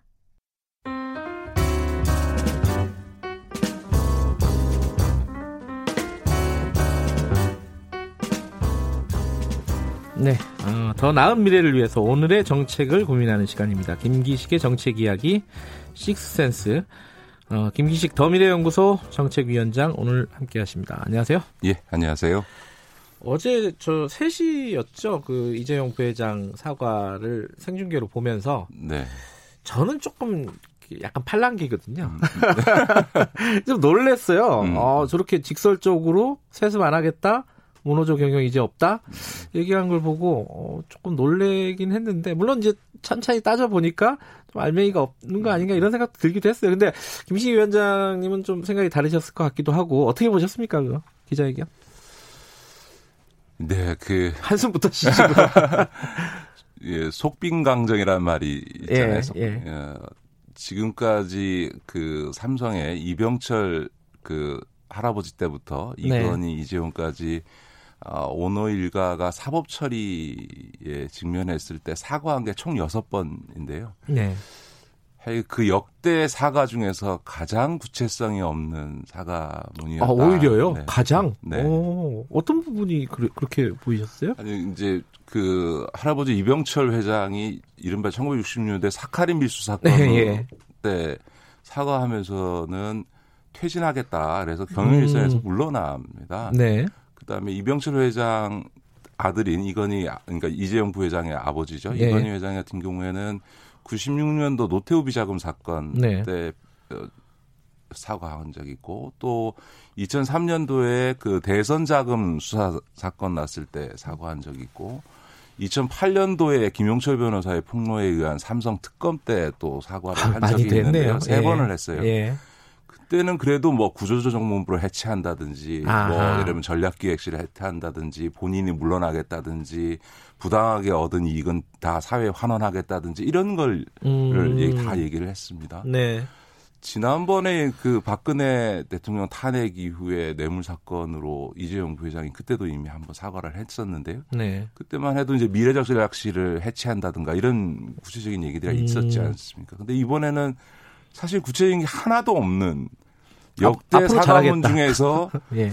이렇게 아무 현실적 구체성 없이 이루어진 사과문을 저는 처음 보고요. 음. 아마도 이거는 아마 지금 걸려 있는 삼성 네. 바이러스 수사나 예. 이런 문제와 관련해서 어, 구체적인 얘기를 했다가는 잘못하면 이제 오히려 사법 처리 받을 수 있다 이런 아. 고려 때문에 구체적인 얘기를 거의 다 어, 배제한 게 아닌가 이런 생각이 좀 드네요. 어, 근데 오늘 아침 신문들 보면은 어 굉장히 높이 평가하는 신문들이 많더라고요. 네, 이 사과 삼성의 광고의 힘이죠. 네.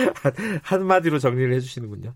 그래도 하나씩 좀 따져볼게요. 음, 네. 어 제일 뭐 놀라 사람들이 놀랍게 그 현장에서 받아들이고 오늘 아침 아까 말씀하신 광고의 힘인지 모르겠지만은 높이 평가하는 일부 신문들에서 높이 평가하는 부분이 자식들한테 이제 안 물려주겠다. 승계 없다라고 얘기한 건데 요거는 어떻게 받아들여야 될까요? 그러니까 삼성 전략팀의 아주 전략적으로 고려된 메시지죠. 왜냐하면 아, 음. 아, 방금 말씀드렸던 것처럼 아무런 구체적인 내용이 없기 때문에 이대로 나가면 기사에 솔직 소위 제목이 없잖아요. 그러니까 제목이, 이제 예, 알맹이 없는 사과 이런 제목만 달리겠죠. 그러니까 예. 일종의 기사에 어쨌든 뭐 기자들이 쓰는 용어로 야마라 그러죠. 그러니까 기사의 제목을 예. 뽑아 주는 예. 이제 서비스를 한 건데 아하.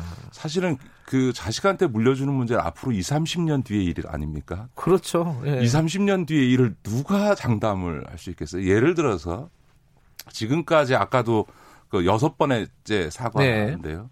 네. 지금까지 사과하면서 지켜진 게 있냐. 예를 들어서 이병철 회장이 사카리 미수 사건으로 퇴진하고 2년 만에 복귀를 합니다. 네. 이건희 회장이 구조정보부 없앤다고 하더니 다시 전략기획실 만들었고요. 네. 전략기획실 없앤다고 하더니만 다, 그게 다시 미래전략실로 다시 부활됐고요. 이건희 회장도 2008년도에 그 삼성 특검 사건 났을 때 퇴진했습니다. 네. 근데 2009년도에 MB로부터 사면 받고 나서 바로 다시 복귀했고요. 음. 더 중요하게는 2003년도 대선 자금 사건 났을 때나 2008년도 삼성 특검 때 네. 이건희 회장이 8천억에 가까운 돈을 사유 환원하겠다. 그 대선 때는 네. 대선 자금 수사 때는 그 다음에 2008년도 때는 차명 계좌가 나오니까 차명 계좌로 얻은 이익은 다 사유 환원하겠다고 네. 했는데 지금 그 산원을 했는지 기억하는 국민들이 있습니까? 그러니까 불과 2년 뒤에 퇴진했다가 복귀하는 일이 반복돼 왔고 네. 사회의 재산을 환원하겠다고 하고 또 집행하지 않았는데 30년 뒤에 자식한테 물려줄지 말지에 대해서 언급한 게 도대체 음. 무슨 의미가 있나? 의미 없다 이런 이런 말씀이시군요. 두 번째는 예. 경영권을 승계하지 않겠다. 이재용 부회장이 갖고 있는 지금 삼성 내 지분율이라고 해봐야 지금 한 3%가 채 안 되는데 3%도 안 가진 사람이 무슨 경영권을 누구한테 물려주냐 마냐 이게 무슨 왕권 승계도 아닌데 언급하는 것 자체가 부적절하죠. 재산을 내가 물려주냐 안 물려주냐는 네. 자본주의 사회에서 본인의 권한이지만 네. 3%밖에 안 갖고 있는 사람이 회사의 경영권을 운운하는 것 자체가 삼성은 내 왕국이다라고 음. 하는 인식을 드러내는 것에 다름 아니라고 봐야 되고요. 네. 그 무엇보다 그러면 그걸 경영권을 승계하지 않는다라고 하면서 재산 문제에 대해서는 아무런 언급을 하지 않았습니다. 음흠. 사실은 국민들이 보기에는 삼성에 있어서 위법 행위에 대한 불, 논란도 있지만 이재용 부회장 지금 재산이 7조거든요. 네. 다 물려받은 재산인데 네. 7조의 재산을 물려받는데 낸 세금이 단돈 16억입니다. 음흠. 사실은 이재용 부회장 승계 과정에 대한 국민적 분노의 핵심은 시작은 어디였냐면 세금 없이 재산을 물려받는 것이었습니다. 음. 경영권은 그건 또 주식회사 제도에서 다른 문제고 네. 세금 없이 그냥 소위 껌값 내고 몇 조나 되는 재산을 물려받는 것에 대한 분노가 90년대 이, 그, 이재용 부회장에 대한 승계 과정이 시작될 때부터 제기됐던 문제거든요. 네. 이게 25년 동안 지속됐는데, 그럼 16억 내고 7조의 재산을 물려받은 것에 대해서는 이번에 아무런 언급을 하지 않았을 뿐만 아니라, 네. 자식들의, 자식에게는 또 어떻게 할 건지에 대해서도 아무런 언급을 하지 음, 않은 거죠. 제가 순진했군요. 하나하나 따져보면은, 뭐 무슨 의미 있는 얘기를 한 게 없다 이렇게 평가를 하시는 거고 근데 이게 뭐 이 지금 말씀하신 이런 알맹이 없는 사과조차도 뭐 기사에 따르면 이것도 이제 메시지 팀의 어 어떤 공로로 음. 공로라고 할까요?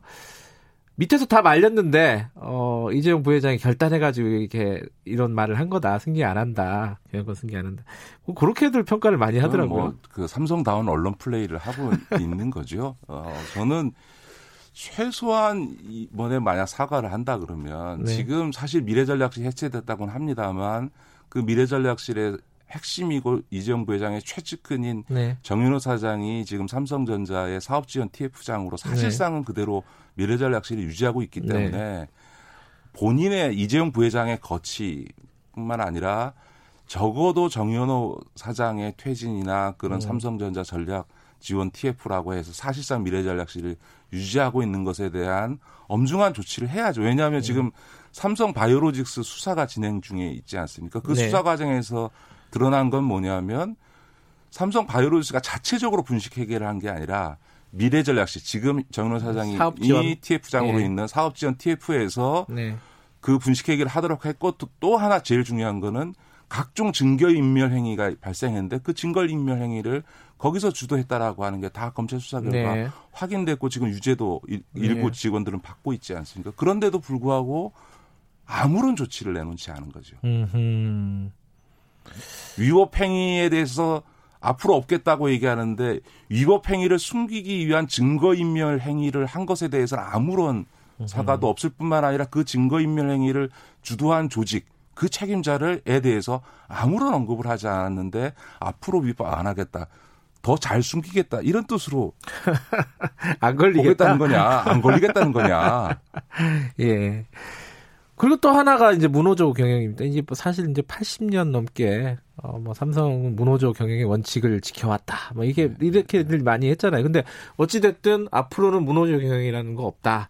어 노동 3권 준수하겠다. 이렇게 얘기를 했어요. 이걸 문호조 경영을 할 수가 없죠. 왜냐하면 지금까지 문호조 경영이 단순히 그냥 삼성의 힘으로만 된 게 아니라 이번에 그 삼성 노조 파괴 네. 공작에 대한 검찰 수사 과정에서 다 드러나지 않았습니까?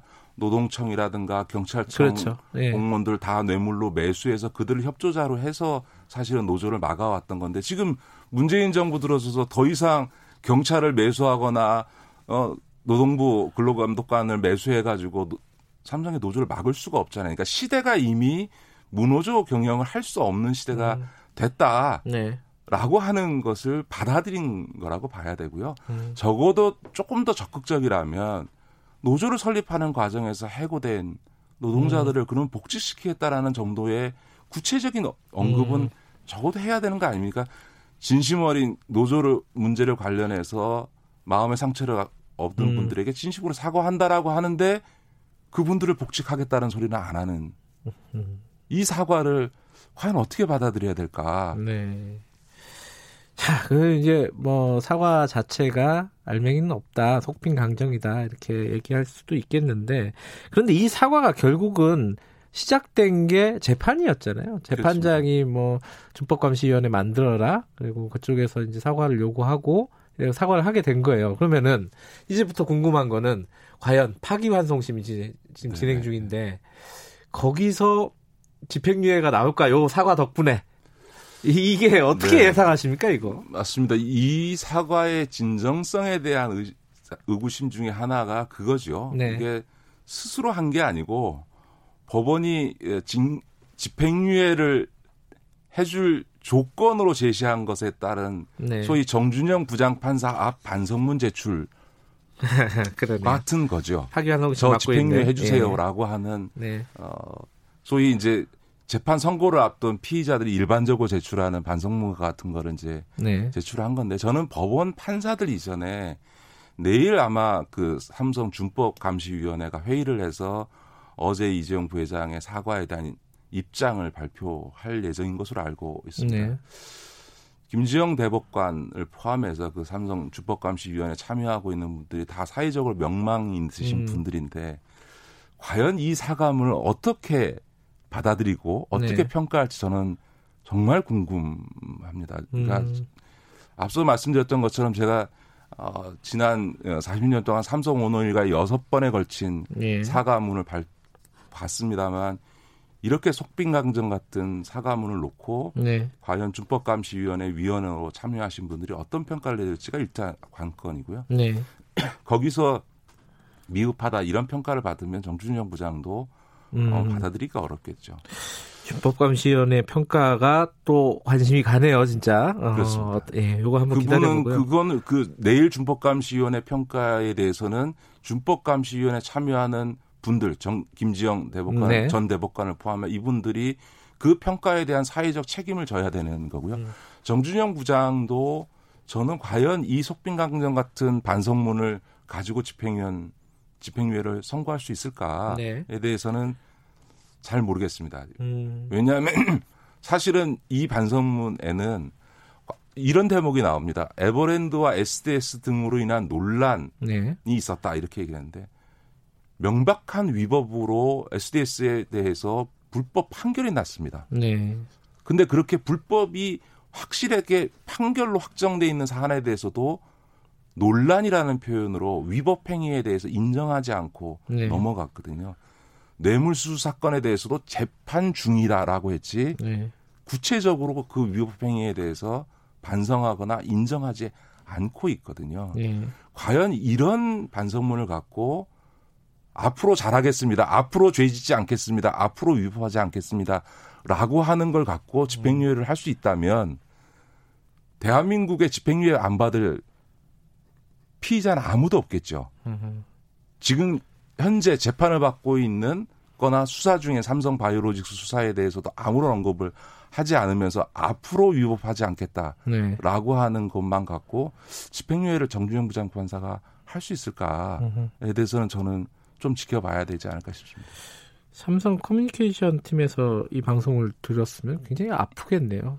속이 뜨끔뜨끔하겠는데요.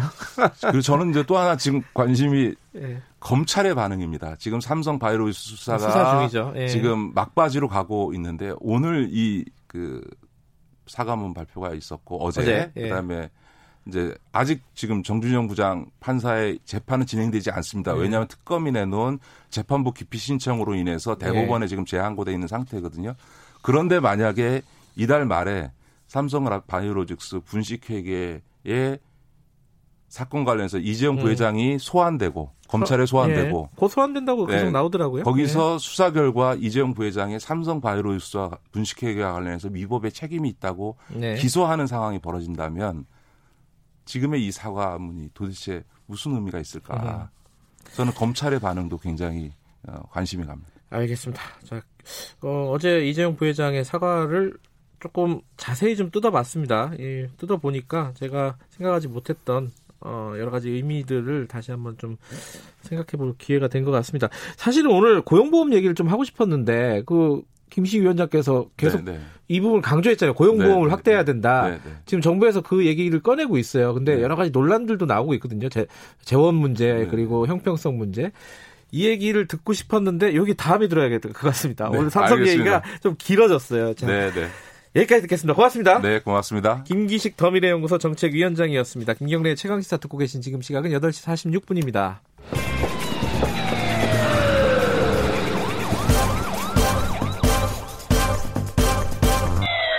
김경래 최강 시사. 네, 어, 세계 최대 아동 성착취물 어, 다크 웹사이트를 운영한 혐의로 구속된 손정우 씨. 지금 미국에 송환될지 말지 지금 법원의 판단을 기다리고 있지 않습니까? 그 아버지가 근데 손 씨의 아버지가 어, 호소문을 인터넷에 올렸는데 아, 이 호소문이 논란입니다. 어, 우리 애는 강간죄를 저지른 거 아니지 않느냐, 뭐, 이런 취지도 있고, 미국에 보내지 말아달라는 거예요. 근데 이 좀 부적절한 호소문 아니냐 이런 비판도 나오고 있습니다. 자, 이 성환 문제 어떻게 지금 진행이 되고 있는지 한국 여성 변호사의 손정혜 이사님 연결하겠습니다. 안녕하세요. 안녕하세요. 손정혜입니다. 그 손정우 씨 아버지가 쓴 호소문 탄원서 읽어보셨죠, 변호사님도? 네, 국민청원 게시판도 예. 이제 부친이 추정되는 음. 글이 올라왔다고 하는데요. 주된 요지는 찰날이 더 많은 아들을 보내는 것은 가혹하다. 네. 자국민 보호 측면에서도 미국 소환은 안 된다. 네. 원래부터는 흉악한 애가 아니기 때문에 이런 네. 미국 네. 교도소 생활에 적응하기 어렵고 네. 범죄의 동기도 뭐 큰 집을 사려고 한다던가 경제적으로 어려워서 돈을 벌기 위해서 했고 네. 학교에 다니지 않아서 범죄 심각성을 잘 몰랐을 것이다. 네. 강도 살인을 저지른 건 아니다. 네. 이런 취지의 이제 글들이기 때문에 많은 공분을 샀습니다. 어.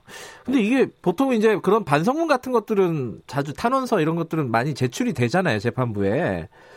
근데 이번 탄원서는 이게 오히려 저기 어, 호소문은 올리고 나서 욕을 먹고 있어요. 이게 이, 이런 반성문은 어, 떻게 생각하십니까? 재판 이게 도움이 될까요? 일단은 반성하는 취지가 담겨 있기보다는 네. 자기 합리화, 아들에 대한 정당화, 음흠. 그리고 범죄의 희석화 이런 것들이 적혀 있기 때문에 많은 논란과 공분을 사고 있는 것이고요. 네. 특히 이제 경제적으로 어렵고 교육을 못 받았다, 뭐 이런 취지의 이제 변명이 들어가 있는 것인데 네. 많은 이제 네티즌들이 비판하는 것은 어려운 젊은 청년들 교육을 좀 못 받았다고 하더라도 성실하게 살아가는 사람이 많다. 네. 이런 변명을 하는 것은 사건의 본질을 파악하지 못한다. 네. 차라리 이제 부모된 입장에서 자식 교육 못 시켜서 죄송하다. 네. 자신은 그렇지 않게 하지 않겠다. 음. 그리고 피해자 중심적인 어떤 반성의 취지를 이야기했으면 좋았을 것인데 음. 피해자는 보이지 않고 본인의 아들 걱정이 아. 주된 호소의 내용이 되다 보니까 예. 결 국은 범죄자 시각에서 이쪽에 합리화 내용이 적혀 있다. 그래서 많은 사람들의 공감을 사지 못했습니다. 예. 어, 안 그래도 그 유튜브에서 한 청취자분이 피해 이게 살 날이 많이 남았다고 아버지가 그랬잖아요, 아들이. 근데 네. 피해자는 더 가혹한 삶을 살고 있다 이런 말씀을 보내주셨네요. 예, 근데 지금 그 이걸 올린 이유가 이 아들이 지금 그러니까 손정우 씨가 미국에 송환될 가능성이 있지 않습니까? 지금 이제 법원에서 판단을 해야 되는 부분이죠, 이거는. 오늘 19일 날 이제 공개 재판을 한다라는 것이고요. 이미 네. 이제 구속되어 있고 예. 한 차례 구속 접부심을 그 손 씨가 신청을 했지만 기각된 상태입니다. 음, 네. 법원에서 인도 결정을 내리면 법무부 장관의 승인을 받게 되고요. 예. 미국에서 직접 데리러 한국으로 옵니다. 네. 미국 법무부가 이제 이송을 해 갈 것인데 예. 현재로서는 구속 접부심을 기각했다라는 측면에서는 범죄인 인도 대상이 될 음. 여지가 굉장히 있다라고 보셔야 네. 될것 같고 예. 이미 미국 법정에 아홉 개 혐의로 기소된 피고인의 신분이거든요. 예. 미국에서 이제 재판을 열어야 되는데 피고인이 없으니까 소환해 달라라는 게 범죄인도 심사 결정인데 네. 아마 2개월 안에 결정을 내려야 되다 보니까 네. 5월, 어, 6월에는 결정이 날 것으로 예상이 됩니다. 그 궁금한 게 두 가지인데 하나는요 먼저 형량 문제예요. 이 아버지도 그 손 씨의 아버지도 이렇게 얘기를 했어요. 미국에서 100년 이상 실형이 나올 가능성이 있다. 근데 실제로 그럴 가능성이 있다고 보십니까, 변호사님은? 어, 가능은 합니다. 왜냐하면 현재 음. 그 아홉 개 혐의로 기소가 됐는데 네. 일부는 국내에서 처벌받은 혐의랑 네. 중복될 수 있다라는 논란이 있어서 그거는 이중 처벌 때문에 문제가 돼서 뺄 수 있는데 네. 미국 반입 목적으로 반입을 했다는 그 범죄만 따지더라도 징역 15년에서 30년형이 처해질 수 있고요. 예. 그리고 이제 요번에 범죄인 인도는 자금 세탁, 음. 여러 가지 이제 비트코인 같은 네. 범죄 수익을 자금 세탁한 혐의로 범죄인 인도 요청을 했는데 네. 이게 최저 20년형입니다. 음. 따라서 우리나라에서 처벌되지 않은 범죄 혐의가 굉장히 많은 범죄를 저질렀기 때문에 일부 범죄를 포함한다고 한다면 징역 네. 100년까지도 가능하고 최소 음. 20년, 25년형은 지금 나올 수 있는 상황입니다. 자금 세탁은 최소 형량이 20년이군요. 미국에서는. 최고 20년형이라고 말씀드릴 수 있고요. 다만 이제 미국 반입 목적으로 수출입 목적으로 음란물을 제작하는 경우에는 형량이 굉장히 높기 때문에 예. 이 부분이 적용된다라고 한다면 중형은 불가피합니다. 아, 아 자금 세탁은 최고가 20년이라고요? 네. 아, 예, 제가 잘못 알아들었네요. 예, 그리고 아까 이제 이중 처벌 얘기하셨는데 이제 한국에서는 지금 1년 6개월 형을 살고 나온 거예요, 사실은. 그죠? 그거 형은 끝났는데, 이런 아동 관련된 음란물을 제작하고, 이, 이런 죄는, 어, 미국에서는 처벌이 안 되는 건가요, 법적으로? 이제 이중 처벌 때문에? 같은 사실, 그러니까 같은 사실관계로는 처벌을 하게 되면 이중 처벌이기 때문에 우리 헌법 에도 위헌이라고 볼수 있기 음. 때문에 처벌이 불가능하고요. 네. 지금 손 씨가 이제 어, 재판을 받은 것은 제작, 배포, 광고한 혐의를 받습니다. 근데 네. 다만 네. 이 모든 것이 포함되는 건 아니고 예를 들면 50만 개의 그 음란물을 배포를 했는데 네. 우리나라의 수사 기법상 20만 개만 적용이 됐다. 네. 그리고 나머지 여죄는 기소가 되지 않았다고 한다면 그게 미국 사법부에서 그걸 추가 기소할 수 있습니다. 아. 같은 범죄 사실은 이중 처벌로 금지되지만 예. 여죄를 혹시나 찾아냈다고 한다거나 음. 한다면 그 부분은 기소할 수 있는 것이고요. 네. 우리나라에서는 자금 세탁과 관련해서 범죄 수익은 처벌 대상이 되지 않았기 때문에 이 부분은 확실히 처벌이 대상이 됩니다. 아하, 아, 그 말씀이, 그러니까 지금 우리 나라 법 어, 검찰에서 기소한 어떤 음란물 말고 추가적인 음란물을 찾아내기만 하면 어, 그러면 제목은 같아도 기사를 추가로 할 수 있고 형량은 더 늘어날 수 있다, 미국에서. 네, 어. 그런데다가 전 세계적으로 범죄를 했고 네. 미국 내에서도 범죄를 했기 때문에 네. 한국 수사기관이 국제 수소 수사 공조를 통해서 기소를 한 것이라서 네. 중첩되는 부분이 일은 많을 수는 있는데 그 이외에 네. 우리나라에서 재판을 받고 그 이에 미국에서 찾아낸 여죄가 있다고 한다면 추가 기소가 음. 가능한 상황입니다. 그러면 미국에 만약에 송환이 된다면요. 송환이 돼서 어, 미국에서 기소가 되고 재판을 받아서 만약에 형을 받으면은 미국 감옥에서 살게 되는 거예요? 아니면은 한국으로 다시 올 수 있는 겁니까? 어떻게 되는 거예요? 그 절차는? 원칙적으로는 미국 재판부 사법관할에서 재판을 받았기 때문에 형 집행도 미국에서 해야 되고요. 네. 아주 예외적으로 우리나라에서 다시 이제 인도 요청을 하는 경우들이 있습니다. 음. 그런 경우에는 우리나라 교도소로 이송될 가능성이 있는데 네. 지금 범죄인 인도 결정을 내려서 우리나라에서 추가 기소하지 않고 네. 미국 법정으로 인도한 범죄인을 또다시 국내로 송환할 가능성은 낮은 상황이라서 네. 현실적으로는 미국 교도소 생활을 해야 됩니다. 음, 이게 그 지금 범죄인 인도 송환을 판단하는 재판부가 있을 거고 거기에 이제 반성문이나 탄원서가 들어갔을 거란 말입니다. 근데 지금 최근에 뭐 엠번방 사건 같은 경우도 이런 범인들이 어, 피고인들이 어, 반성문 같은 걸 제출해요. 근데 이런 것들이 형량이라든가 뭐 이렇게 사법부가 아, 재판부가 판단을 하는데 영향을 많이 줍니까? 이런 반성문, 탄원서 이런 것들이? 근데 사실은 형사 피고인 특히 구속된 피고인이 반성문을 제출하지 않는 피고인은 없습니다. 아 그래요? 모든 음. 피고인이 내기 때문에 그리고 네. 그것이 진실한지 여부를 사실 재판부가 판단하기 굉장히 어려워서 네. 가명의 요소로 볼 수는 있지만 절대적이지도 않고요. 예. 판사님들도 아는 것이 반성문을 대필해주기도 하고요. 네. 교도소 동기들끼리 서로 서로 써주기도 그래요. 하고 아이디어도 줘서 네. 그말 그대로 이제 반성한다라고도 보기도 어렵고요. 네. 엠번방 공범 같은 경우 는 재판부가 이런 반성문을 안 내는 게 낫다라고 이야기한 것은 네. 피해자한테 미안하다는 것보다 나로 음. 인해서 우리 가족들이 너무 피해를 받고 있다. 음. 이런 문구들은 사실 아직도 자기중심적이고 가해자 중심적인 사고를 음. 드러내는 것이기 때문에 네. 그런 건 오히려 역효과가 날 수도 있습니다. 알겠습니다. 어, 이게 뭐그 재판부의 판단을 일단 기다려 보고요. 송환이 된다면은 미국의 재판부 얘기도 저희들이 관심 있게 좀 봐야 될 것 같습니다. 오늘 여기까지 드릴게요. 고맙습니다. 감사합니다. 네, 손정혜 변호사였습니다. 김경래 최강 시사 1부는 아 1부가 아니군요. 오늘 5월 7일 여기까지 하겠습니다. 아, 아까 강도 강간 아니라 그랬는데 이게 정신적으로 살해한 거 아니냐 이런 의견도 있으시네요. 자, 너, 내일 아침 7시 20분에 다시 돌아옵니다.